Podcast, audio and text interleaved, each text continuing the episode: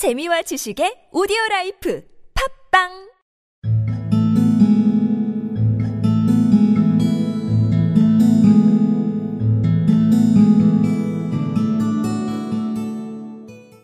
It was a quarter past nine when I started from home and made my way across the park, and so through Oxford Street to Baker Street. Two hansoms were standing at the door, and as I entered the passage I heard the sound of voices from above. On entering his room, I found Holmes in animated conversation with two men, one of whom I recognized as Peter Jones, the official police agent, while the other was a long, thin, sad-faced man, with a very shiny hat and oppressively respectable frock coat. "Ha! Our party is complete," said Holmes, buttoning up his pea jacket, and taking his heavy hunting crop from the rack. "Watson, I think you know Mr. Jones of Scotland Yard? Let me introduce you to Mr. Merryweather, who is to be our companion in to-night's adventure." "We're hunting in couples again, Doctor, you see said Jones in his consequential way. Our friend here is a wonderful man for starting a chase. All he wants is an old dog to help him do the running down. I hope a wild goose may not prove to be the end of our chase, observed Mr. Merryweather gloomily. You may place considerable confidence in Mr. Holmes, sir, said the police agent loftily.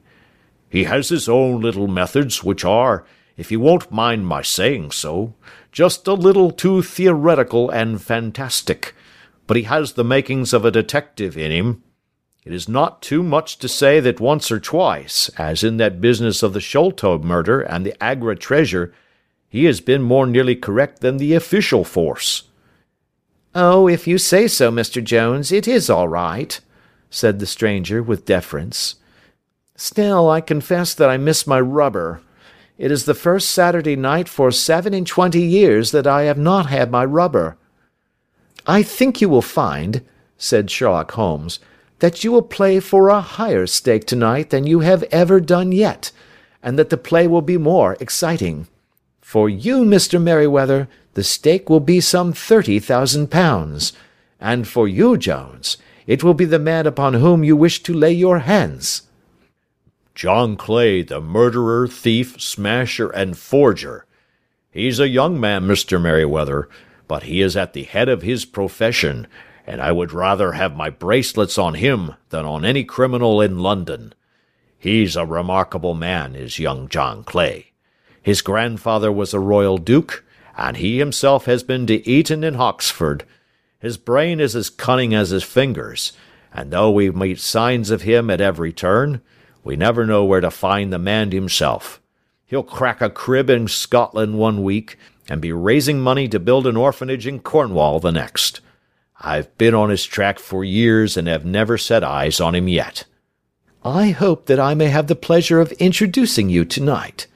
I've had one or two little turns also with Mr. John Clay, and I agree with you that he is at the head of his profession. It is past ten, however, and quite time that we started. If you two will take the first hansom, Watson and I will follow in the second." Sherlock Holmes was not very communicative during the long drive, and lay back in the cab humming the tunes which he had heard in the afternoon. We rattled through an endless labyrinth of gas-lit streets until we emerged into Farringdon Street. "We are close there now," my friend remarked. "This fellow Merryweather is a bank director, and personally interested in the matter.